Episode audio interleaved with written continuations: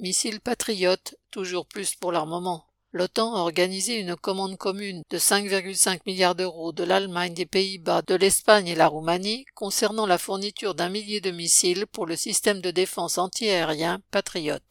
Ce système est produit par l'américain Raytheon, aux grandes dames des producteurs français et italiens qui ont leur propre système Mamba, estampillé « Made in Europe », pour lequel ils ont commandé pour 2 milliards d'euros de missiles il y a un an. Cela n'empêche pas certains industriels de jouer sur tous les tableaux. Ainsi, le fabricant européen de munitions MBDA est partenaire de Thales pour les missiles du Mamba et devrait rouvrir une usine en Allemagne pour produire les missiles du Patriot. L'argent coule à flot pour les marchands de canons, mais pour les populations, cela ne présage rien de bon. Lucas Pizet.